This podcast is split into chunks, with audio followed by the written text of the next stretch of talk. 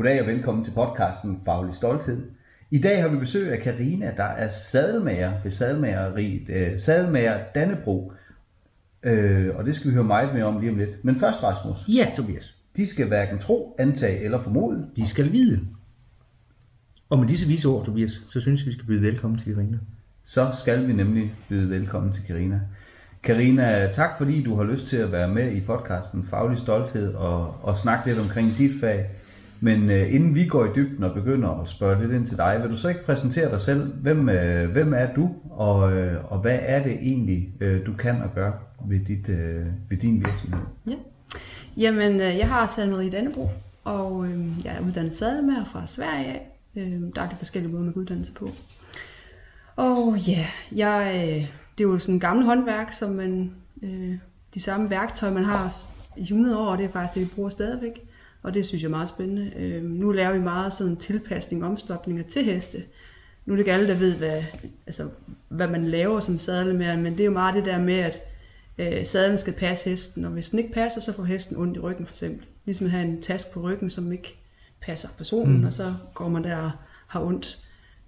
Og der er mange, der bruger mange timer på hesten, og mange kilo nogle gange på hesten.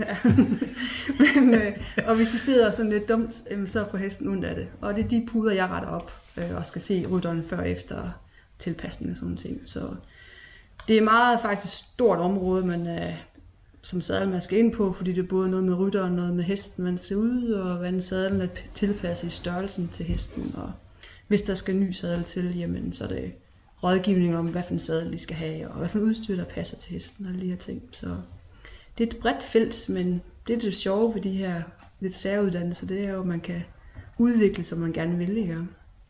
Så jeg arbejder som sadelmager og har gjort det faktisk i år, 10 år, og er rigtig glad for det.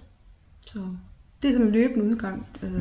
Man laver ikke det samme hele tiden i hvert fald, så det er spændende. Så 10 år, så du har faktisk jubilæum lige om lidt. Yes, ja. Her er det sommer. Mm. Jeg kan så afsløre, at Karina har været i gang som sadelmager, siden hun var 26. Ej, det passer rigtig nok. Det er nok. Det er jo dog imponerende. Hvordan skulle man næsten tro, du kendte hende? Det er fordi, at jeg ved, at Karina, hun er fødselsdag den 15. december. Ja. Og der kommer ikke nogen gaver hver år. Nej, det gør der simpelthen. Kun en tillykke i seng der. Tak for lort. Det er en god overgang. Nej, ved du nu hvad? Hold da op. Så Karina, vi har et spørgsmål, vi stiller alle vores gæster her i studiet, når de er inde første gang. Og det er, hvad er faglig stolthed for dig? Og det vil vi jo gerne høre din vinkel på. Ja. Faglig stolthed. Det er lidt mange ting i mit felt i hvert fald, fordi det er det der med, at man ser en hest, der har det for eksempel dårligt og har ondt i ryggen, og tænker, mit arbejde kan hjælpe det her dyr med at få det bedre. Så det der med, at man får en sadel ind, der bare ligger af hår til, og så bagefter man er færdig reddet rundt, og der er smil på rytteren, der hesten kan gå og fungere, det er faktisk det, der virkelig er bare lykken for mig.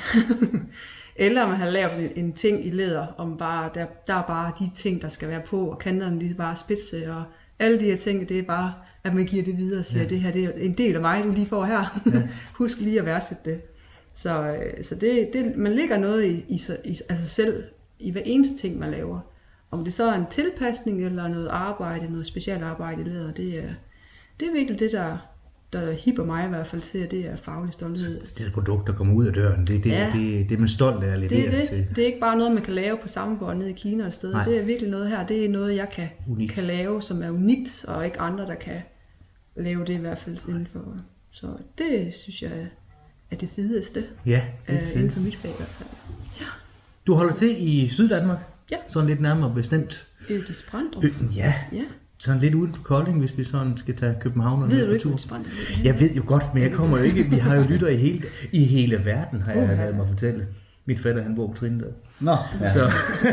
Jamen, det er en lille landsby syd for Kolding, og jeg boede der rigtig mange år. Så mine forældre er mine naboer, så jeg flyttede ikke så langt væk fra hjemmefra. Nej. Så jeg har været i Sverige og taget uddannelsen, og så også været rundt omkring i verden, men så endte tilbage igen i lille Ølsbrand. Og jeg synes, det er en fed måde, at man kan som selvstændig starte op i udkants Danmark lidt, ikke? Og så faktisk live de gamle gårde lidt op, fordi der er jo rigtig mange af de små gårde, der ikke er noget på mere, ikke? Og det kan jeg faktisk se bare allerede fra dengang jeg var lille og boede der i Ølsbrand, og der var alle gårdene inden for for det byskilte aktive. Ja. Ja. Og nu er der jo ingen tilbage. Der er lige den sidste, der er solgt. Så alle gårdene er der ikke nogen dyr på, altså undtagen måske noget hest eller hunde eller katte. Ikke? Så erhvervsmæssigt synes jeg, det er fedt at komme ud og så faktisk bruge en af mine, altså det gamle kornteori til værksteder og sige, men det var faktisk en ny måde at live det op på igen, ikke? Så, men Ølsbrand, Der er blevet dødt på landet, desværre. Der er blevet dødt på landet, desværre, i forhold til hvad der var, bare dengang vi var børn, og vi er jo ikke ret gamle. Så... dengang, da jeg var barn. Jeg tænker, at vi vender tilbage til hele historikken omkring, hvordan at du er etableret derinde på Ingård, og så nogle ting, og hvordan at sadelmageriet er blevet til osv. Men først så vil jeg lige, vil du sige, at der er forskellige måder at blive uddannet sadelmager på, og du har så valgt at gøre det i Sverige. Ja. Hvordan, altså, er det sådan, at man kan blive sadelmager med sort eller blåt bælte, eller hvordan hænger det sammen? Sadelmager er jo ikke en beskyttet titel, men de steder, hvor man kan uddanne sig som sadelmager, det er enten i Sverige, hvor man går på en skole i 3 år, eller England, hvor der er også nogle måder at tage uddannelse derover på, både med lidt mesterlærer og noget skole, som jeg forstår det, og så er der Tyskland, hvor man så kan stå på en sadelmager. Det er mere mesterlærer, som jeg også forstår det er. Så man kan ikke tage det i Danmark mere. Man har kunnet gøre det, men ikke mere, nej.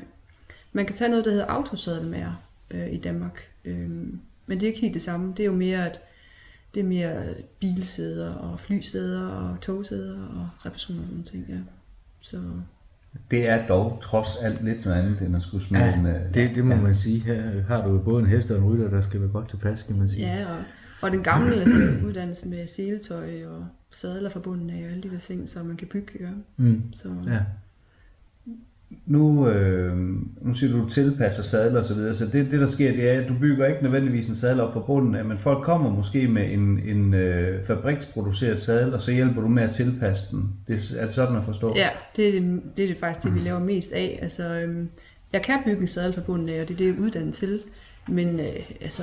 man kan næsten sige, at det er kun 10%, det jeg egentlig har. Jo, al grundviden på skolen er der, men det er ligesom at tage kørekort, man lærer alt andet, når man så er i gang, ikke?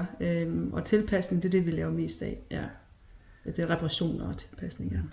Nu har Rasmus og jeg, vi har snakket sammen med et par fyre, som der laver sko til folk, som der har klumpfod og sådan forskellige ting, og de også fortæller omkring det der med, hvordan man laver en form af den her, altså en list, som at man så bygger skoen op omkring og så videre. Det går ikke ud fra, at man kan på samme måde som på en hest. Altså du laver ikke lige gipsafstøbning eller sådan. Altså nogle gange kunne det være fedt nok, men altså det kan jeg desværre ikke, nej.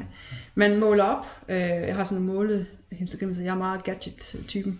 Så jeg har mange forskellige udstyr, og der kan jeg måle skævheder og finde ud af, hvis der nu er en højre side, der er mere smal end den anden side. Ligesom ryttere, de sidder også skævt. Det er jo hesten også skæv, så der er ikke en eneste hest eller rytter, der er ens.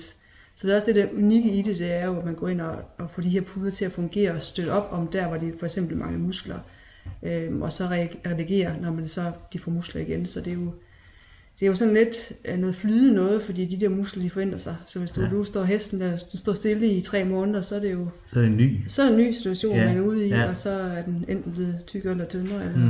coronafed eller ikke? Eller det kender vi godt. Men nu snakker jeg jo bare... Ja, det er fordi, det der dukker op i mig her, det er jo den uddannelse her. Så er der jo faktisk en del fysiologi også i, hvordan... altså det lærer jeg ikke så meget på skolen. Håndværket, det er fra skolen af. Okay. Alt andet, det er noget, man har tillært. Ja. Nu har jeg også en far, der er meget hestekyndig, har reddet hele sit liv også, så vi har jo altid reddet rigtig meget. Så det kommer en del med hesten fra ham af, kan man sige. Ja. Og det med mennesket og se mennesket, det har jeg faktisk taget lidt ekstra i, for jeg har været lidt i praktik rundt omkring. Ikke noget, man egentlig skal som sadelmager, men jeg synes bare, det er utrolig spændende, at han har helheden. Og det giver jo en god mening også i forhold til, at jeg kan se helheden i, at hester og rytter er lignende sammen. Så fordi det er jo at lave en sadel og sige, nu retter den op til dig, men du sidder stadigvæk over på den ene side kun, ikke? Og så skal jeg rette den op igen, så... Man kommer meget ind på mennesket også, og det er i hvert fald noget, jeg har gjort mere og mere i, som jeg ikke lærer på skolen. Og det er meget spændende, altså, fordi man kommer ind på mennesket på en helt anden måde, fordi du kommer ind på et ømt område ved nogen, for eksempel, hvis de nu er for store til hesten. Så sådan lidt en pæn måde at sige på, at din hest ikke lige er det rigtige match. Og det er jo sådan noget, man ikke lige lærer på skolen, og siger, hvordan skal jeg takle en kunde, som der bliver ked af, at hun ikke passer hesten. Altså det er jo en stor ting. Så der er jo mange ting, man skal lære, når man skal ud, og bare, altså hvis man bare har håndværkeruddannet, så er det jo også det der med at takle kunderne. Det lærer man ikke meget af, så det kunne man godt gøre lidt. Så man kunne godt gøre lidt ud af, ikke måske psykologi, men det der mennesketække, kommunikation måske på en eller anden måde. Nu underviser jeg også, der er en del faktisk i angst og sådan ting på hest, så det er jo faktisk noget, der går igen, fordi hvis du nu er bange for hesten, så sidder du faktisk og spænder op i sadlen og giver nogle tryk i sadlen, så der hænger meget sammen med hvordan mennesket har det, der sidder deroppe, ikke? I forhold til, hvordan hesten går, og sadlen bliver trykket og sådan ting, så det er også det, det er ikke bare at blive uddannet sadelmager, det er jo, man kan udvikle til så mange ting, hvis man vil det, ikke? Så man kan vælge at gå sælgervejen og sælge en masse sadler, eller man går den anden vej og bliver specialiseret i noget, som ikke de andre gør, ikke? Så, og så for matchene, de er der bare hver gang, altså bruge det som levevej i stedet for at være sælger, kan man sige, ikke? Ja, man bruger med det der helhedsbillede og sige, at det er ikke nok, jeg fikser sadlen, det er også, man skal også ligesom fikse lidt a la rytteren, ikke? Og sige, men du er ikke lige der, hvor har du ikke ondt i dine skuldre, altså prøv lige for at fikse dig også, så vi kan få en bedre oplevelse af det, ikke? Så, men det er også derfor, jeg valgte efter et år, jeg var uddannet, at faktisk investere i sådan noget udstyr, sådan en trykmåtte til at putte under sadlen, hvor jeg kan måle ned til 100 gram, hvad der sker i alle gange, og der er live på computeren. Igen gadgets. Ja, de er snille af det, det kan godt have. Og så kan man endelig også genteste alt det, man har lært. Altså at sige, okay, det her gamle måde at lære tingene på, kan det egentlig du på de nye heste, eller de her rytter, eller hvad løser jeg problemet, det gør? Eller bare det at vise et tryk på en computer er noget andet for rytteren, end jeg står og siger, du hænger altså højre side, og det kan du faktisk computeren så vise i stedet for os, ikke? Så, du har vel også nemmere ved at analysere, hvor du skal rykke ind for at gøre det her bedre, kan man sige, ikke? Ja, trykket. Og det er jo også det, vi er ude fra at sige, jamen, vi kan ikke forstå, at den her hest, den står på 2 ben i stedet for 4. Jamen, det er nok fordi, at den trykker lige på skulderen eller andet. Så. Men det er meget fedt, at du lige kan lave sådan, så at sige, at din hestes lastevne, den tilsiger, at du skal smide på kilo, og man kommer ind, men altså en gummiged, der står der, hvor meget du kan løfte. Eller også kan du syne den op. Så. Jeg kunne godt ønske, du måske var nogle tal der på hesten, og sige, maks antal kilo. Men det er meget spændende, altså man kan komme mange vinkler ind på den her sadeluddannelse, der er super spændende, fordi at det er ikke bare det at lave en sadel, det er faktisk også mennesker, der skal sidde deroppe. Så vi underviser faktisk også en del. Og hvad så med materialer og sådan noget, der må jo også være for stor forskel på. Ja, det er altså. Altså også prisen, men også kvaliteten og hvad der er rart at arbejde med og hvad der holder i længden. Altså, nu er jeg nok lidt forkælet, fordi den skole jeg gik på var om på et garveri. Så vi gik ned og mærkede alt det der læder der, og det var sådan noget svensk garvet læder, som der er virkelig, virkelig dejligt at arbejde med. Og vi kunne bare gå ned og vælge det vi ville, ikke? Men det er faktisk ikke så meget, vi har ikke lavet så mange produkter, som vi gør på skolen, så vi er repareret for det meste af det, vi har at gøre med, ikke? Men jo, der er stor forskel på, hvor det kommer fra, og hvordan de er behandlet og sådan ting også. Så sådan noget som indmad, og det der skal altså det er jo ikke læder det hele. Nej, indmad det lyder så praktisk. Padding. Fyld. Stop. Ja, det der er egentlig bare stop. Er der forskel på det også? Ja, det er så. Ja. Jeg bruger uld. For ligesom naturmaterialer, det er det bedste. Også trykmæssigt, der har vi også målt til, hvad det bedste. Okay. Der er mange, der putter mange forskellige sjove ting ind i de sadler, som men det gode gammeldags uld, det er faktisk det er det, der virker bedst til. Altså skinmaterialer er jo det mest bæredygtige på alle områder. Det er lige et throwback til en anden podcast. Nå, okay. Det er en god udnyttelse af hele dyret, kan man sige. Jo. Ja, det er så. Ja. Men jo, det er uld, og det er også noget med trykmålinger, vi har lavet, der faktisk ser det som et rigtig godt materiale til at fordele meget. Jeg havde faktisk en sadel for at skulle reparere, der var fra 1945. Okay. Virkelig spændende håndværk. Altså det er sådan noget håndværk og nørderi, jo, fordi det er jo bare noget, der duer, ikke? Når man begynder at skille det ad, hvad de bruger materialer, og hvordan de sætter det hele sammen og sådan ting, der lader bare stadig spidse. Og indholdet af puderne, altså ulden der, stadigvæk er lagmæssigt rigtig godt, ikke? Så det er sådan lige en Men fungerer det stadig? Altså det er jo sådan, ja, nu har jeg jo sådan lædersko af varierende kvalitet, men på et tidspunkt, hvis ikke det bliver brugt eksempelvis, og sådan, og så bliver det jo træls og hårdt og så videre.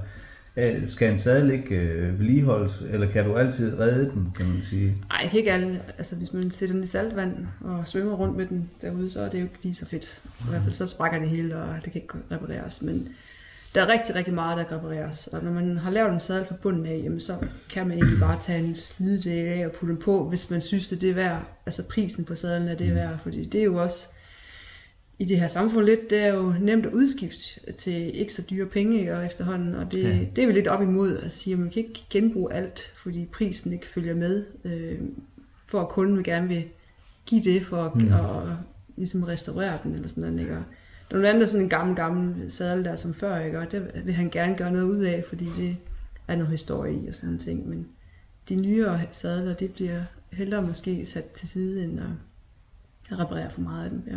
Ja. Så. Hvem bruger dig, Karina? Altså hvem er det, der kontakter dig? Er det førsteårseleven på rideskolen, eller er det dressur, er det spring, er det, hvad er det for nogle ryttere, der kontakter, eller og er det kun ryttere, der kontakter dig? Altså mest ryttere. Jeg har nogle motorcykelmennesker, der også kommer ind og opererer nogle der sadeltasker, som vi kalder dem, for at komme ind. Ja. Men det er lige fra skovtursrytteren til OL-rytteren, jeg har inde, så det er super spændende, og det gør jeg faktisk en stor dyd af, at det er alle, der kommer, og det er ikke kun fordi vi servicerer dem, der er i eliten, ikke? Så jeg synes, det er spændende at give den samme service til den, der hedder skovtur, der har en, ikke filmisk lige under fjordheste, men altså har en fjordhest, til dem der OL-rytteren, der rider de alle store shows, ikke? Så, nu har jeg jo en fjordhest. Ja, jeg tænker nok, det var en dejlig hest. Ja. Det er en rigtig dejlig hest. Ja, en pony. Ja, præcis. Åh nej, det skal du ikke sige de rigtige steder der. Nej, min altid så blevet hustru siger, det er en pony. Nå, okay, så, sådan godt. Så er det sådan, det er. Ja. Men de kan fornærme nogle steder jo. Ja.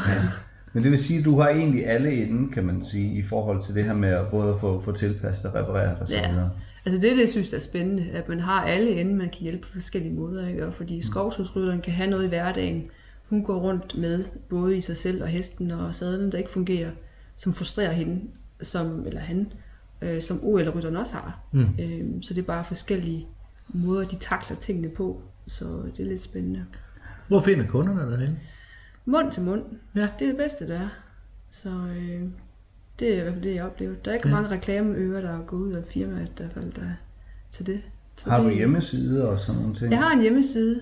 Men hvad hedder den lige? Kan du ikke bare lige... Det er Særmeri Dannebro. Sadelmageriet.dannebro.dk. Åh, tak.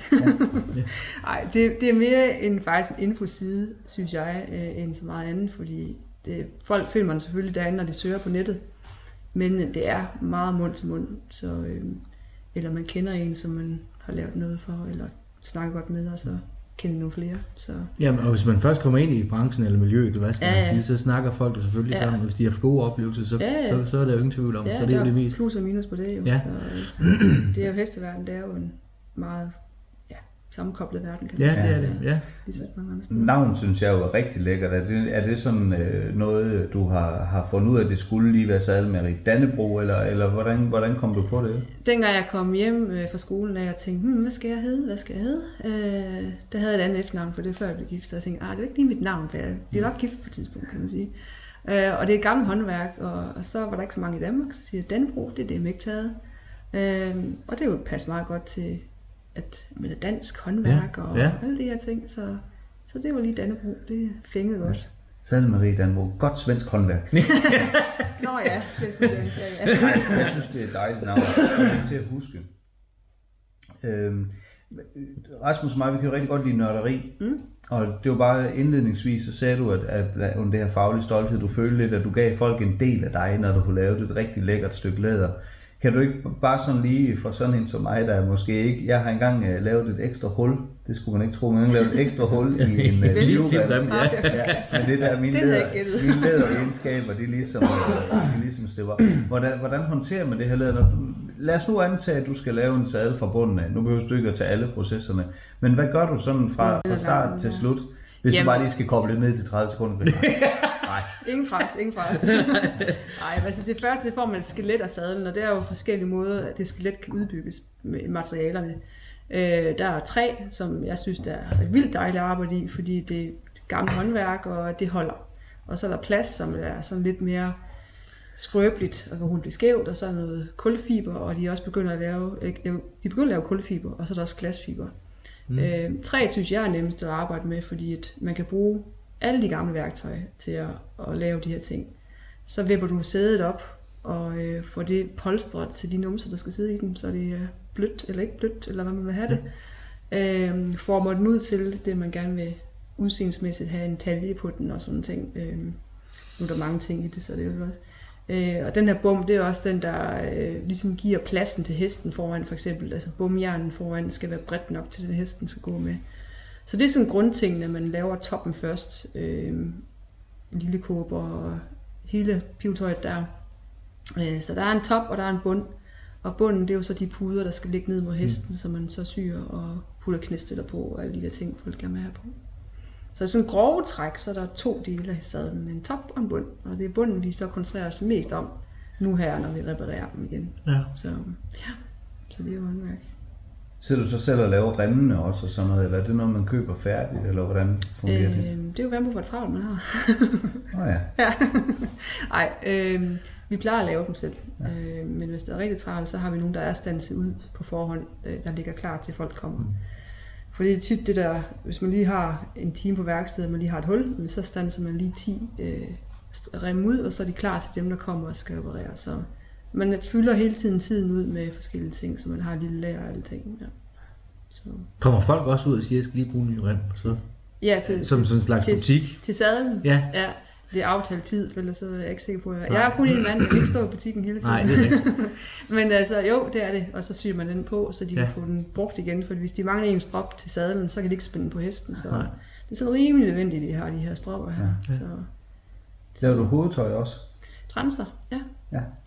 Nu siger du lige transer og stanser og alle ting og sager, og det forstår jeg jo godt, men der er nogen, der ikke lige kender lige så godt som mig. Man kan også sige hovedtøj, men det er ikke det igen, vi laver mest af, fordi vi konkurrerer lidt med priserne fra Polen af, for eksempel. Ja. Altså, vi kan ikke gøre det så billigt som de andre, men jo. Og der er der lige så store variationer i et hovedtøj, som der er på en sadel? Altså, og hvor skal jeg starte henne? Ej.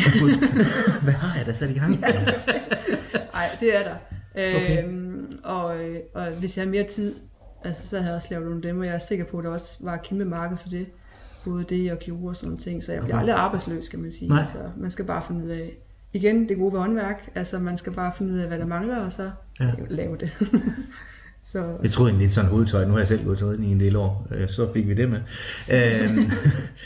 Jeg synes egentlig bare, hovedtøj var et hovedtøj, jeg synes ikke, der var så mange justeringsmuligheder egentlig. Nej, men det synes din hest, Rasmus. Den smiler mig i hvert fald af. Og jeg var tilbage og tænkte, den smilte hele tiden. Et lille hint. Det skulle på video, for det var i radio. Hesten kan ikke lide mig. Jeg har et spørgsmål mere. Det er det, jeg synes, du skal stille. Fordi jeg var jo faktisk på besøg hjemme med dig for ikke så længe siden, hvor I var ved at sætte noget op til hestene. Det skal vi lige bagefter have snakket om, hvordan det i grunden gik. Men vil du ikke fortælle, hvad det er? Fordi nu ser du selv gadgets, men hvad det er, du har fået sat op, og så måske sætte et par ord på også, hvad der er, om du har nogle tanker omkring de næste investeringer i forhold til... Jo, altså jeg har rigtig mange kunder, der kommer hjem til mig og får lavet sadlen med det samme, mens de doner en boks. Og der skal lige en times tid, hvor de ikke står og laver noget, og så tænkte jeg, hvad kan de lave en times tid hjemme hos mig? De kan male. Ja, jeg har lige nogle virkelig kalke, så det var altså rigtig fedt. Jeg kan kunsten. Nej, det tænker jeg ikke, de vil, desværre. Jeg har lavet sådan noget hestewellness. Og det er fordi, der er mange heste, der har ondt og spændinger og sådan ting, ligesom rytterne. Men så er vi gået ind og set, okay, hvad kan vi gøre for hesten? Og det er jo sådan en udstyr, hvor jeg vil købe noget rystebånd, der ryster hesten på plads og masserer. Og så noget infrarød varme og nogle behandlingstæpper og sådan ting forskelligt. Så det har vi ikke helt sat i gang endnu, men skal til at sætte i gang mere, ja. Så det er egentlig mest sådan, at folk kommer til dig med hest og rytter, i stedet for at du kører ud og laver opmåling. Nå, okay. Nej, jeg har rigtig mange, fordi man netop kan lave sadlen med det samme, og de ikke skal vente på det. Og det er jo mange af de konkurrencerytter, der er meget glade for, fordi så skal de ikke undvære sadlen en dag. Nej, det er rigtigt. Og så skal de bare køre et sted hen, få lavet tingene og køre igen. Ja. Så det er sådan lidt en drive-in, man har kørende der, og det er de meget opspå, de vil de gerne have. Så det er jeg jo meget glad for. Fordi så kan man tage rytteren, der kommer fra Aalborg af, og en, der kommer fra den anden del af, ja. Og ikke skal køre rundt så langt det gør, fordi jeg vil gerne holde mig inden for en times radius af hjem. For ellers har jeg ikke tid til mere, altså. Nej, så kan du sidde i bilen i stedet for, kan man sige, og det er jo ingen grund til. Så der er begrænset på, hvor langt jeg kører. Ja. På grund af både, at jeg har så meget at lave, og, ja, og kunder faktisk godt komme til mig. Mm. Så det skal jeg klage over. Så kan de komme ind og blive rystet lidt sted. Ja. Og hvad med kommende gadgets? Kommende gadgets? Ja, der noget. Tak for at du spørger. Der er mange ting i støbeskeen. Altså, jeg kunne godt tænke mig, at drømmen det er jo sådan en mekanisk hest, man kan sætte rytteren op på. Så er der sådan en simulator, så man kan sætte rytteren op og sige, okay, rider du lige? Nej, det går det ikke. Og så kan man rette dem ind på en hest, der er helt lige. Men altså, det er jo ude i fremtiden, at de er jo sådan pebert nogen. Så, Nå ja, men det var elbiler også for ikke så længe siden. Der var flere, der kører. Ja. Men ja, og så er der nye måder, man kan måle hesten op på. Jeg har set på sådan en 3D-printer og sådan ting, og 3D-måler og sådan noget, som scanner. Så man kan sige, at det ædle gamle håndværk, det følger også udviklingen på en eller anden måde. Det er jo en måde, man ligger i det, ikke? Ja. Det der nørden går ind i det og siger, hvordan kan jeg gøre det her endnu bedre? Ja. Og så finde ud af det derfra, ikke? Eller gøre mit job endnu nemmere til at forklare folk, hvad det egentlig er, de kan gøre bedre, hvis det er. Ja. Jeg kunne godt tænke mig at holde fast i nørden. Fordi når nørden bliver uddannet og elsker sit håndværk, så kommer der også et forretningsmæssigt perspektiv, hvor du tager en beslutning om, at du rent faktisk vil være selvstændig. Ja. Hvordan var overgangen eller samspillet mellem nørden og forretningskvinden? Den er lidt svær nogle gange, fordi jeg er nok mere nørd end forretningskvinde. Mm. Og egentlig godt tænke mig, at man vil faststille alle kunder jo. Mm. Og der skal man finde sig selv i det og sige, hvad kan jeg i forhold til, hvad jeg kan levere til kunden. Og sige, altså, jeg kan høre, hvad kunden siger, men kan jeg egentlig give det? Og det er faktisk været den, der har været hårdest at sige, men hertil ikke længere. Kan jeg lave noget? Som hele taget Sadelmager kan udrette. Mm. Jeg kan ikke redde hele menneskeheden med at lave en ordentlig sadel. Det er faktisk også måske, at rytteren skal rykke sig med et eller andet. Ikke? Det har nok været den største høle, at det er faktisk kun servicen, at man skal ind og lære at sige, okay, jeg har også mine grænser for, hvad jeg gerne kan gøre for dig, i forhold til, hvad den, der køber tingene, måske forestiller sig, at der kan ske, ikke, med det her. Og man ikke kan ride OL den næste dag på en hest, bare fordi der laver en sadel. Ja, det er lidt det, nogle gange, vi er vildt op i hovedet, ikke? Det var det, jeg købte. Ja. Det var en OL-sadel. Det er heller ikke altid marken, den støver, når vi har drænet. Det går som regel lige i tid. Ja, det er det. Men også den der med, at man kommer hjem, og faktisk at det er en forretning mere end et lidenskab, kan man sige. Eller hvad der er, at jeg drømmer bare om at stå og lave sadel hele dagen, og det er jo fantastisk. Mm. Men der er faktisk også nogle penge, der skal rulle ind, og noget, der skal køre rundt, før det er... Noget skal bogføres og... Ja, så heldigvis har jeg en mand, der er rigtig god til det. Okay, ja. Fordi det er jo det næste spørgsmål, det er, hvor lærer man sådan? Altså, vi er jo alle sammen forskellige. Vi har alle sammen, der har været selvstændige, vi har lært det forskellige steder. Vi havde noget på skolen, men det var delen på svensk. Ja, okay. Og svensk moms, det er heller ikke det samme. Ja, så det lærte jeg faktisk bagefter til. Okay, det var sådan lidt... Eller meget sådan... Jeg er måske meget den der, det er det, jeg har tjent. Værsgo. Ja. Kør de tal videre, så finder jeg ud af, hvad jeg skal give videre. Hvor meget skal du have? Ikke ret meget, håber jeg. Nej, vi er meget glade for Danmark, jo, så det. Men jo, det var nok den største ting, det var at lære at være i det, og man ikke blev slugt af det. Mm. Fordi at i starten, der rendte mig rundt til alt og alle, og selvfølgelig bare skulle have sin navn ud og sige, her er jeg, og det kan jeg lave, og at man så fik måske nogle rap over næsen, fordi man måske ikke var klar til alle slags kunder. Det lærer man så jo rimelig hurtigt. Eller så har man i hvert fald nogen, man lige kan snakke med, der hylde i telefonen og siger, åh, nu skal du høre.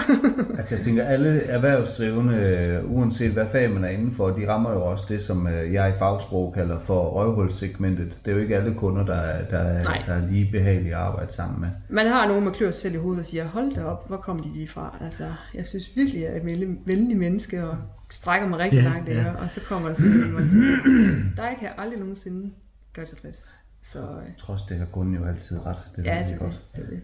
Men det, man er jo heldig nogle gange, så det er måske den største høvl for nok mange håndværkere og mange kreative sjæle. Det er den der med, at det ikke nok bare kunne et håndværk, man er faktisk rigtig god til, men det er også, at der er lige nogle andre nogen, der skal modtage det, ja, der måske ikke er så nørdet som en selv. Ja, lige nok.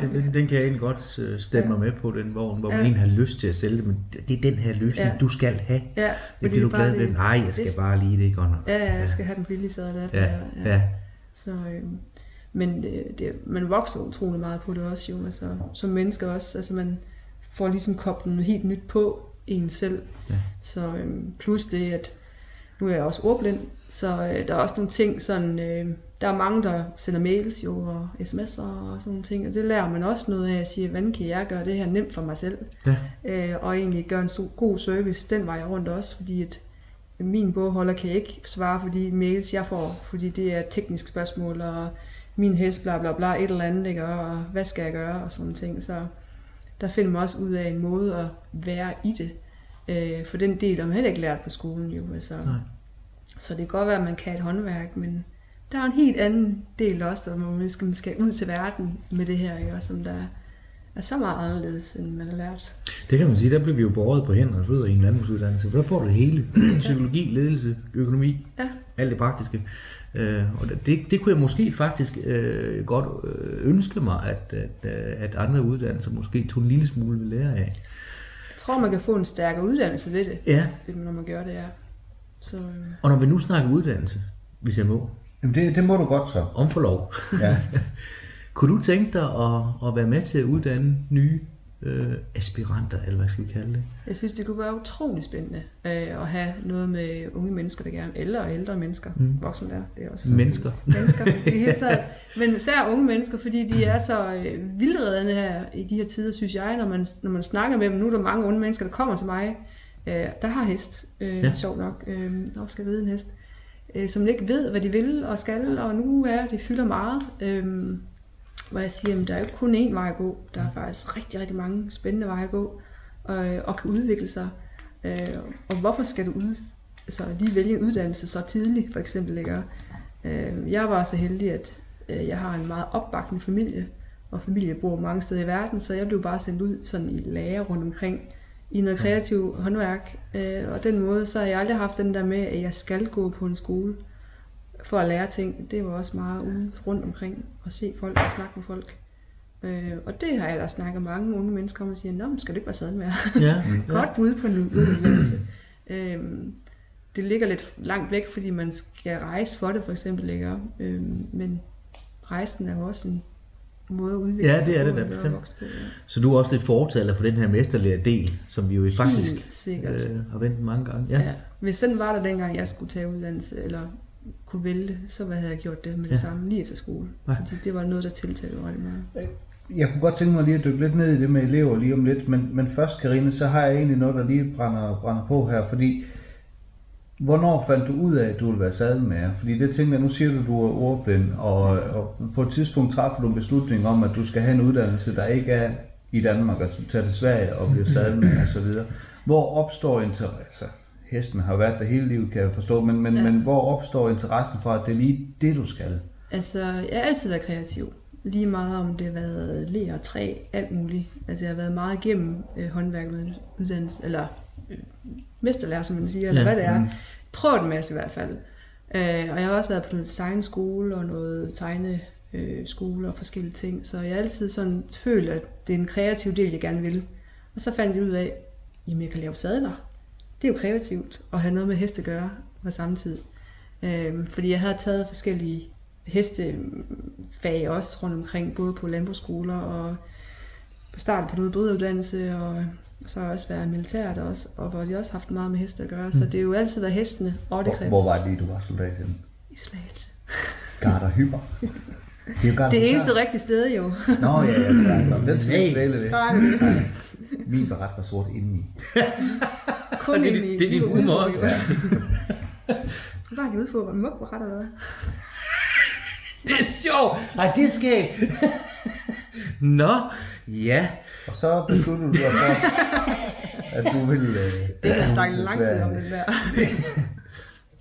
Nej, men du har været en masse forskellige ting igennem, og ja, du har så været over ved Garda Husaren og riddet med hvide handsker på, og det er rigtig flot. Er det herefter, du tager til Sverige?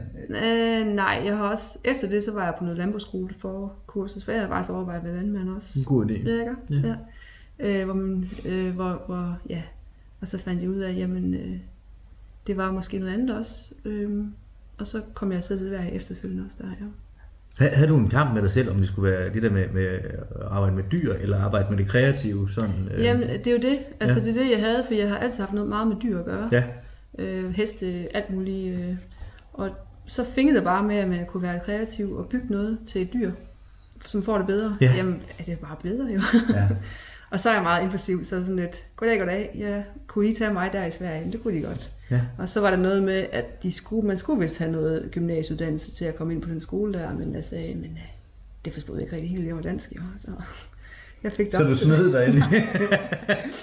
Nej, det er noget med, at de gerne vil have, at man skal være lidt ældre, og, ja. og så det passer jo fint nok, så jeg var over 20, så det var perfekt. Så jeg ringte op og sagde, goddag, kunne jeg få en samtale, og så kørte vi det op.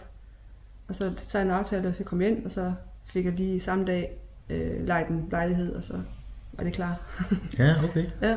Det er jo vildt, Karina, at man træffer den beslutning, at det er det, man vil. Hvordan er du egentlig kommet om ved det? Nu har du så truffet en valg, og du siger, altså det her med at være ordblind og så videre, og komme ind, fordi der er jo alt andet lige noget skrivearbejde også forbundet med det her. Hvordan gjorde man det her? Altså heldigvis var der ikke meget skrivearbejde, fordi de eksamener, vi skulle op til, det var faktisk noget, det vi lavede. Altså man får faktisk point, hvis man laver en rigtig, rigtig fin kørejord. Bum, det kunne man da gøre. Yeah. Og få høje point for det, ikke? Så på den måde var jeg ikke... Der var nogle svenske ting, man skulle læse, og jeg kunne ikke svensk, og det lærte jeg så også. Og så hvis jeg ikke noget, man forstod, jamen, så sagde man, yeah, jeg er dansk, jeg står og kigger der, men... Sjøkboller. Ja. Helt anden snak. Men jeg synes, det var super godt, altså, men det er meget den måde, jeg altid har gjort det på, og siger, jeg falder bare lige ind her, og siger, goddag, jeg kan byde ind med det, og det er jo bare super fedt, hvad kan I give mig? Og det er nok den måde, jeg har overlevet på mange steder, ikke? Hvordan tog svensken imod dig? Ja, altså nu var der få danskere, så de var nok forberedt på, at der kommer lidt danskere derop. Ja, okay. Vi var 3 i alt. Svensk humor, det er ikke altid godt. Nej. Ja, der er bare mega meget forskel. Nå, det er der alligevel. Ja. Vi sad sådan klynger, og svensk humor, det er bare sådan, man... Det er sådan værre en fartjokes, kan man sige. Ja, dernede af. Okay. Ja. Det vil jeg altså ikke kommentere på. Jeg er jo lidt skuffet over, at du ikke havde Skåne, Halland og Blekinge med hjem til Danmark. Men jeg boede lidt længere op, jo. Ja, det er rigtigt. Ja. Hvor var det var henne? Oppe i noget, der hedder Tjarnsø. Ja, det var midt nok. Ja. Det er nord for Stockholm, nord for Uppsala, ude i en skov. Og tager man noget svensk kultur ind under det vesten? Det gør man tit i hvert fald. Ja. Bare sådan en som, jamen, en årsdag, det er elgejagten. Der holder skolen lukket. Så, og næsten også alle butikkerne, de få der var. Det var sådan en skilt, de havde. Elgejagt. Og så var der simpelthen bare national... Simpelthen, der var ikke ret mange på skolen. Man kunne faktisk have det helt for sig selv næsten, og så var de ude skyde el, eller klappe efter el, så... Det er vældig godt. Sådan er bukkejagten jo ikke i Danmark. Nej, ikke helt 16. maj. Jeg er godt nok heldig, hvor mange af butikkerne har åbent. Der kan man lære det i Sverige måske. Ja. Så nej, og så... Altså det var lidt helbildet land også, og så der var mange sjove ting, man stødte på, som man aldrig nogensinde har set i Danmark, ikke? Med deres skovræs og sådan nogle ting, men... Ja, vi bor lige ved siden af, sådan set, så det er egentlig utroligt, der er så stor forskel egentlig. Ja, men de har mange skove, det er det godt nok. Og flot natur, vel egentlig? Rigtig flot natur. Ja. Det brugte jeg også meget tid på. Ja. Så der var ikke meget andet at lave.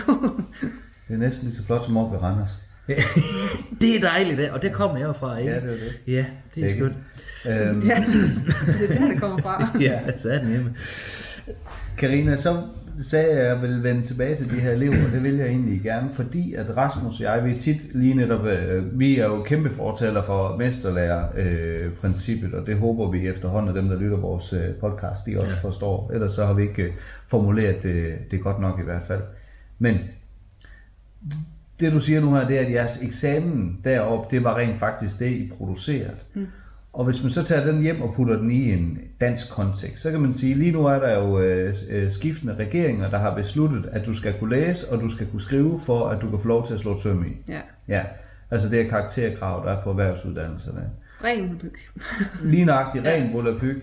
Men vil du ikke godt lige prøve at sige lidt mere om det i forhold til det? Fordi du siger jo selv det her, hvis der var mesterlærerprincip herhjemme, så havde du helt sikkert brugt efter det. Ja. Så er det måske ikke sadelmager, men så var det måske noget andet.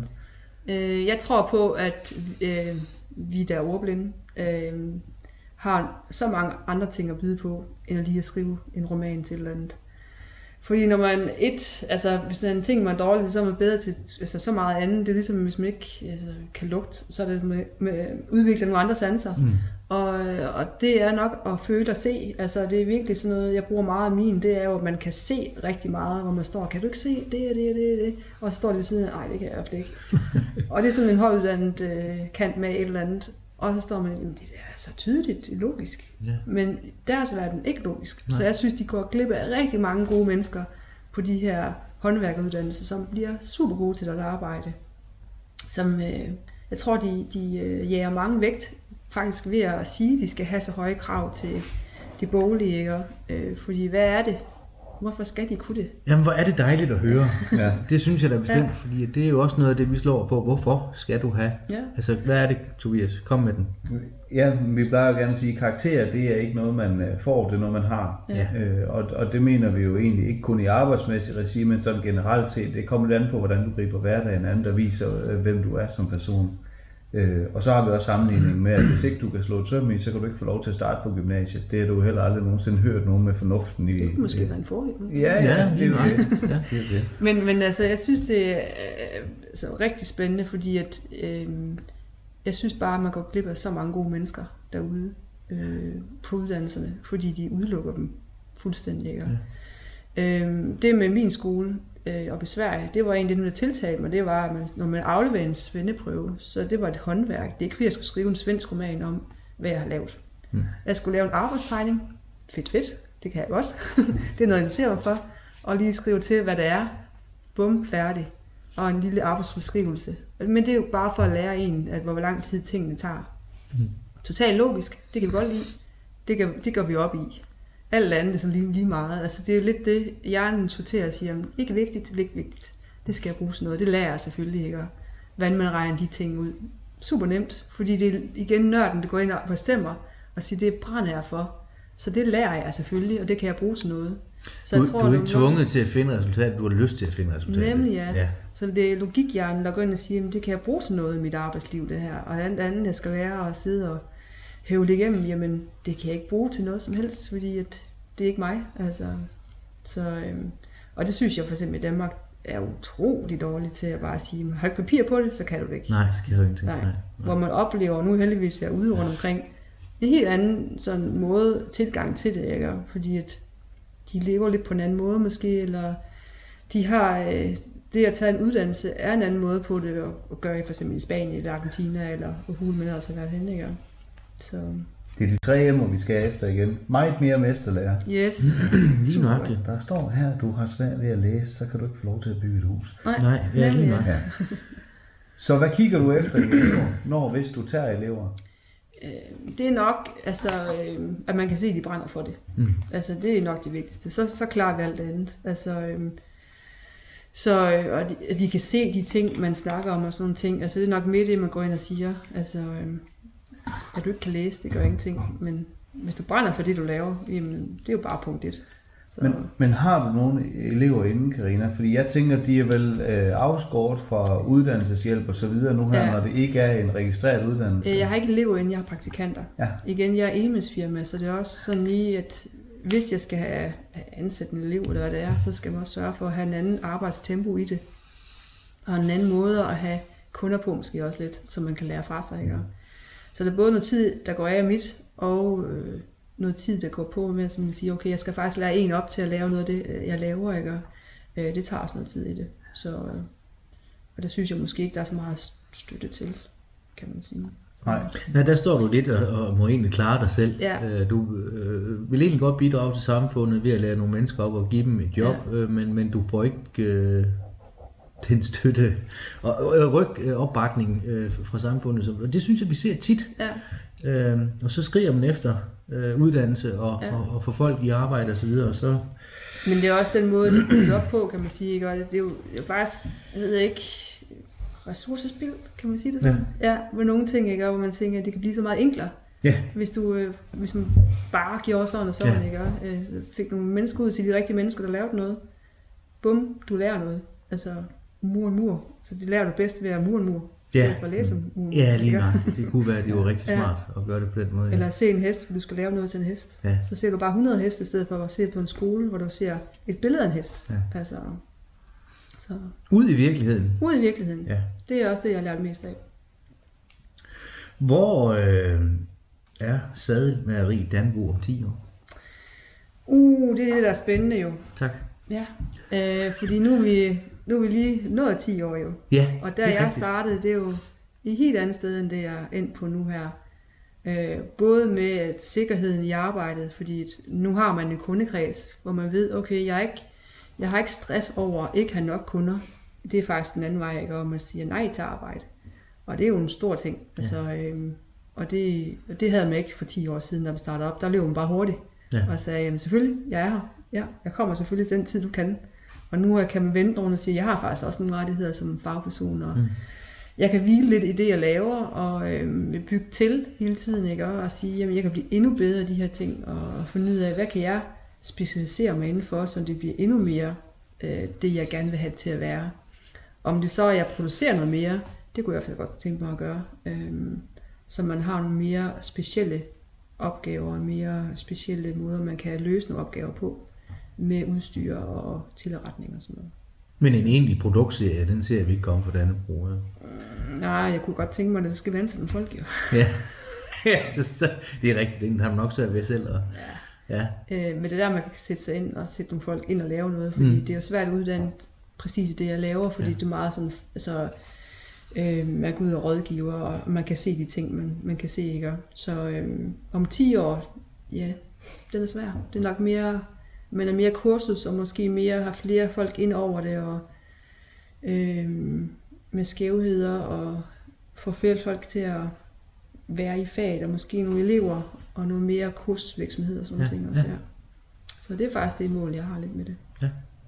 For 10 år siden, hvor drømte du så om at være i dag? Lige her. Nej.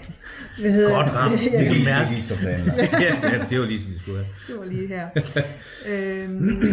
Altså, jeg havde, jeg tror, når man er uddannet, så har man ikke sådan endelig mål andet end bare at få en virksomhed til at køre. Altså, fordi det er, jeg startede lige i noget krise der med økonomisk krise og alle de der ting, ikke? Og jeg havde tænkt, har de råd til at give mig nogle penge for at lave nogle sadler, som er, det havde de så også, så det var fint nok. Og faktisk var rigtig hurtigt til at få noget sat på benene. Og så var det, at jeg endte i lidt stress og havde en periode med det, hvor jeg lærte utrolig meget af det også, og blev stærkere af det. Og så, jamen, det er nok bare den drøm om at have bygget noget op, der er ens eget. Og det er jeg faktisk nu, ikke? Så min drøm er faktisk sådan blevet opfyldt. Ja. Men det var lige måske præcis her, det var måske lige. Altså det lyder så romantisk at sige, at du lever din drøm, men det er vel i bund og grund det, der sker. Altså hvis det ikke var, så var man nok holdt igen. Ja. Fordi der har også været nogle hårde bumstikker, hvor man tænker, puha, gider I det her? Hvor man siger, ja, det gør jeg faktisk. Men så har de der gode lyspunkter, ikke? Og man tænker, der er mere af dem, end de lave, ikke? Men man skal lære igen at leve i det, fordi man er så meget kundeservice, og som man ikke lærer på skolen for eksempel. Og det har fyldt utrolig meget i mig, i hvert fald at lære, hvordan man skal håndtere folk nogle gange. Fordi at man igen uddannes med et nørd, men det er det der menneskenørd, man også måske efterhånden også er blevet, ikke? Så... Var der nogle ting, du ville have gjort anderledes, når du kiggede tilbage på de sidste 10 år, i forhold til de ting, du har tillært dig efter din uddannelse, i forhold til det at man er mennesker, i forhold til regnskab, i forhold til alt det her? Jeg nok ønskede lidt måske, der var lidt mere ballast på menneskesiden. Altså man havde lidt mere det fra skolen af for eksempel. Eller at man havde noget mere kontaktflade. Allerede dengang, man kan sige, tage ved nogen fagforening eller et eller andet, eller ikke en fagforening, men en forening af en eller anden art, man siger... Et netværk. Jeg har lige startet op, hvad gør I? Ja. Men igen, jeg er måske sådan en, der bare kaster mig ud af ting, og så siger... Free! Ja. Så må vi selv lægge bag i år. Ja. Og det er nok det, jeg oplever rigtig meget i mit liv, ikke? Så jeg er nok meget den der... Men det gør jeg bare. Så går vi lige på, ikke? Så...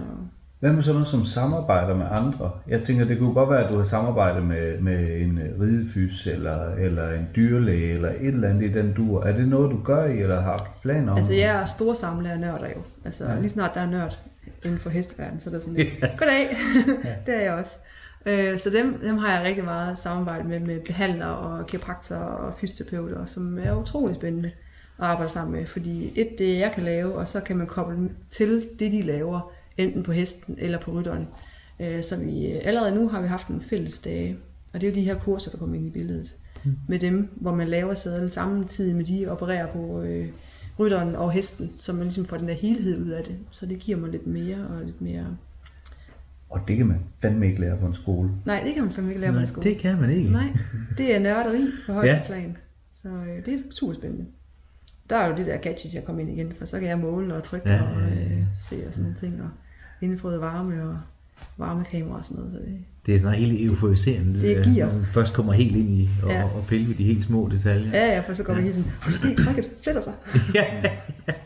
Ja, så også set resultatet af, hvad man gør. Ja, selvfølgelig, det er klart. Og det giver også det er en del af det. Rigtig, rigtig stor tilfredsstillelse i hvert fald. Ja. Det er også derfor, jeg investerer det her udstyr fra starten af, ikke? Fordi så kan jeg trykke mål i vildskab, alt det jeg går og laver, ikke? Og så, Og så har man også haft andre spændende opgaver, fordi man har udstyret, fordi så er der et firma, der mangler noget viden om det, de laver og sådan nogle ting, ikke? Og så kunne jeg blive trækket ind, og så tryk på metoden, og så sådan lidt designmæssigt, hvordan skal I gøre det og sådan nogle ting, så det er super spændende. Hvor søger du hjælp henne, når du skal have noget faglig, sparring, præcis, Tobias, tak. Ja. Velbekomme, Rasmus. En kan hjælpe den anden. Altså nu er det svært, for mit område er et lille område. Ja. Og vi sadelmagerdannelsen er som grundplan, og så har vi så stikket af hver sin retning med forskellige ting, hvor jeg er nok gået meget nørdevejen i forhold til måske mange andre sadelmager, der går meget sælgervejen, altså, hvor de sælger sadler også og sådan ting, hvor jeg så fravalgt det og siger, at jeg er mere rådgivning og sådan ting. Så jeg har ikke nogen, jeg har nogen, jeg kan ringe og siger, nu hører du her, hvordan gør du det, og sådan ting. Af andre sadelmager også. Men faktisk det, jeg føler mest inspireret i, det er faktisk bare at snakke med en anden selvstændig. Om det er sådan en frisør, eller en vandmand, eller en tømrer, eller en anden, så det er sådan lidt, jeg kan bruge alt det, de kommer med, faktisk også til mit. Yeah. Så jeg synes, der er mange fælles ting. Altså hvis man nu tager det grove væk, men det der med, hvordan man udvikler ting, eller tænker ting, jeg gør, så er det jo meget det, jeg gør. Eller en ingeniør, altså det har vi også snakket meget med.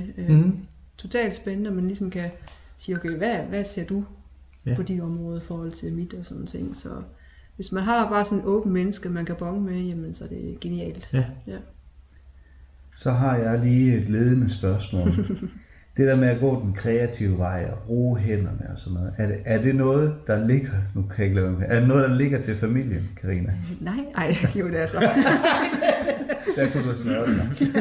Nej, egentlig ikke. Og så var vi helt stille. Nej, egentlig. Altså begge mine forældre, de er jo selvstændige. De er jo så landmænd begge to. Og min mor, hun er uddannet i Skotland, og min far er i Danmark, og min far han også selvstændig og militært mange år, og også på uddannet også på 60'erne af. Så det er jo, han har været mange ting igennem. Så erfaringsmæssigt, han er jo sådan en rigtig god en at bonge med også, og min mor også, fordi hun har været selvstændig og har haft meget erfaring både med at leve i andre lande og kommer fra det land og sådan ting. Så det er sådan lidt, man får en anden input den vej, kreativmæssigt også, til hvordan man lever sit liv. Fordi i Danmark er det meget sådan i en kasse. Siger, den her kasse, det er din. Værsgo. Ja. Hvor man måske fra min mors side i hvert fald får noget input og siger, nej, det er det faktisk ikke. Det er hundredvis andre måder, man gør det på. Ja. Så har jeg 2 brødre. Jeg har en anden kreativ bror, som heller ikke er uddannet faktisk inden for sit fag. Han er faktisk mesterlærer uddannet, hvis man skal sige det grov. Han har bare fundet nogen, han hægter sig på, lært tingene, og det er han rigtig god til. Hvor han har meget materiale kendelse i hånden, altså jern, træ, men han YouTuber den, og så går han ind og finder ud af det. Og så har han rigtig, rigtig en hjerne, der bare krøller sig ud, og så kan se det her, forme sig efter det, han gerne vil have. Så det, ja, vi kommer til mange kreative mennesker her. Og en anden bror, der også har, kreative gener også, så det er godt nok. Ja. Er begge dine forældre også meget kreativt anlagt? Eller? Ja, min mor er i hvert fald kreativ, min far er mere, jeg ved ikke, jo han er kreativ, men også militærmand, så Det er også... Så nu, jeg kender nu, at der flere gange sådan, at, der er, at folk måske kan fornemme, at Karina og vi kender hinanden. Vi er faktisk... Kender vi hinanden? Helt fra folkeskolen af.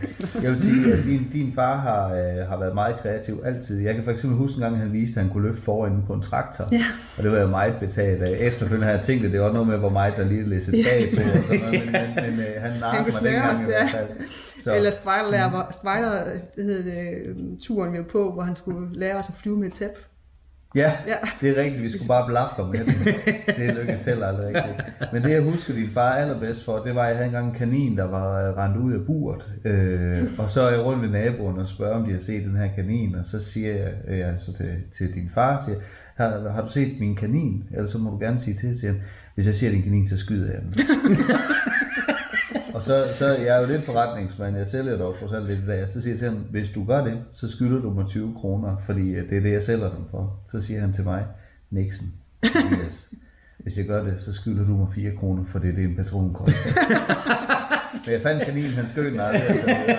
Det var så vores kaninen, han skød i stedet for. De var sådan set stakket af, og aldrig kom tilbage igen. Inch. Ja.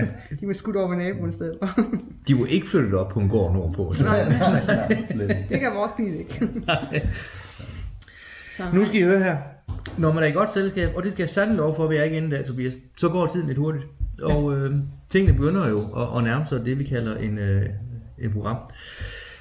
Men vi er jo ikke færdige nu. Fordi at lige om lidt, så bliver ordet dit, hvis du har lyst.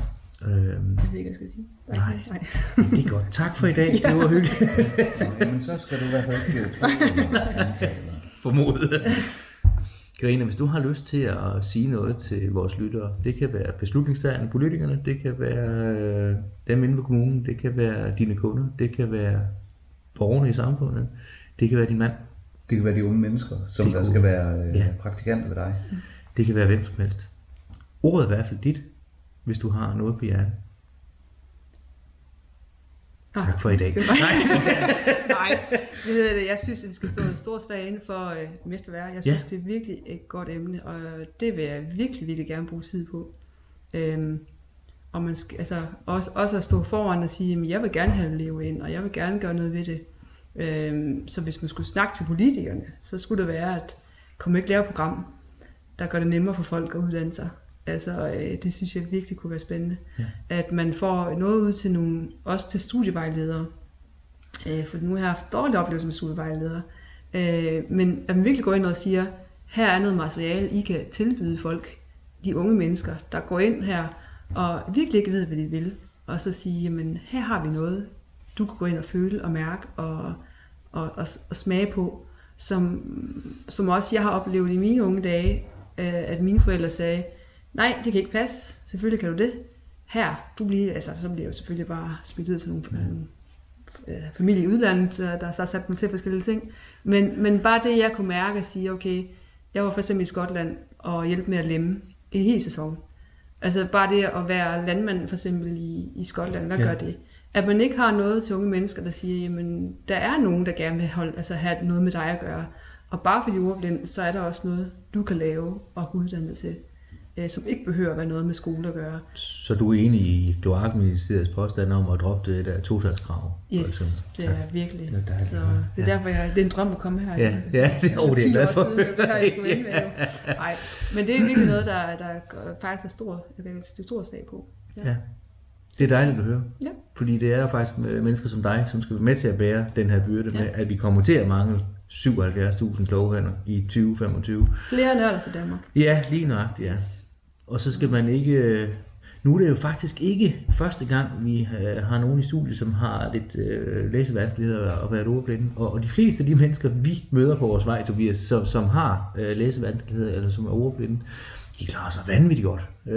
Så ikke fordi jeg håber, mine børn er ordblinde, men jeg kan bare se, at de mennesker, der passerer min vej, som har de der udfordringer, de bliver voldsomt stærke på rigtig mange andre parametre. Og når der er gået 10 år efter folkeskolen, så viser pilen som regel, at de har klaret sig bedre end standarden. Hvis man har haft en opbakning til det. Der er også mange, der ikke har den opbakning, og så falder det til jorden, ikke? Og siger, okay, jeg er ikke noget, jeg kan ikke noget. Selvfølgelig, det siger de alle sammen omkring mig, ikke? Så hvis man ikke har det der fandens voldsk noget, så er det jo nogle gange, at det falder til jorden, og så er det svært at få taget dem op igen, ikke? Og fordi man måske ikke italesætter, hvad det egentlig er, de ikke kan eller kan gøre. Ja. Og det er nok mere det der kan, der er bedre at fremvise end det der ikke kan. Og det er det skolen for eksempel meget god til at sige, at det kan du ikke. Nej, fokusere på det, man ikke kan i stedet for, ikke? Ja. Og det er jo helt galt, og det synes jeg også, man skal sætte med, altså fokusere på det, du kan i stedet for. Ja, ja. Hvis du er god til at tegne, så er det det, du kan, og du skal. Og det er lige præcis. Ja. Så drop alt andet. Så vi kan hurtigt blive enige om, at man er i hvert fald ikke dum, fordi man er ordblind. Det var det jo dengang, jeg gik i skole, der var det sådan lidt holdning, men det er da i hvert fald heldigvis blevet klogere på. Ja, man er langsom, ikke? Og det fik jeg jo vide, så. Ja. Og min mor sagde, nej, det er hun da i hvert fald ikke. Tønnesvang er jo en, som ikke behøver at dyrke helt vildt meget, men Tønnesvang, han har sådan noget med, hvor han blandt andet siger, at vis mig, hvad jeg kan blive. Og det synes jeg egentlig er meget sigende i forhold til det her med, når man har læsevanskeligheder, fordi at, tit er det gjort op i, at du skal læse og forstå, men hvis ikke du skal bruge så meget tid og krudt og energi på at læse, så kan du nøjes med at forstå, og når man knækker den kurve, jamen så, eller den kode, så tror jeg på, at man spurter derudad. Men det er jo sammen med, giv mig et billede, og jeg forstår. Altså, det er jo det, jeg kan. Men giv mig et ord, så er det bare sådan blank. Altså. Ja. Så det er nok det, jeg synes, man skulle lægge meget fokus på. Ja. Så lige snart I sætter noget op, så skal jeg nok være der. Jamen, vi kan jo lige så godt være ærlige at sige, at på et eller andet tidspunkt, der tror jeg bestemt, at vi går ind i en eller anden form for kampagne i forhold til mesterlærer, og i forhold til, at du er rent faktisk det, du selv gør dig til. Ja. Og der tror jeg faktisk, du kunne være en fantastisk ambassadør, hvad det angår. Det vil jeg bare sige det gerne. Ja. Det er dejligt at have godt netværk i hvert fald, det er helt sikkert. Og jeg tror, at netværket, der gør det, altså det gode, altså, at man kan samle folk og sige, at der er faktisk en hel gruppe folk. Ja. Man kan faktisk ændre en masse vægger. Vi er mange forskellige, der er hver sin ende, har en rigtig mening alle sammen, eller en god mening, eller hvad man siger. Ja. Ja. Og så ikke samle det og gøre noget ved det, ikke? Så det er det, der falder til jorden mange gange. Ja, lige nok det. Ja. Så om 10 år, så er mesterlæren der. Hvis ikke før. Meget før. Det kan i hvert fald være en ambition, kan man sige. Nu er vi begyndt her i Kloakministeriet at knække kurven, kan vi se i år, det er 2021, og der er heldigvis en større søgning mod erhvervsuddannelserne. Det siger jo, det er vores skyld, Rasmus. Det er jo det, vi har kæmpet for, og det vi er kommet i mål, kan man sige. Et delmål er nået, og vi skal videre herfra. Ja, og det må så være meget mere mesterlærer, vi fokuserer på. Selvfølgelig, ja. Det var en fornøjelse at have dig med, Karina. Det var dig, det var det.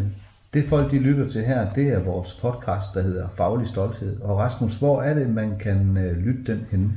Det kan du inde på vores hjemmeside. Der fandt vi jo faktisk ud af, at der er faktisk mange, der går den vej ind og lytter. Men du kan også gå ind på Spotify. Hvad hedder hjemmesiden? Den hedder jo kloakministeriet.dk, man bestemmer selv. Man kommer i hvert fald derhen under alle omstændigheder.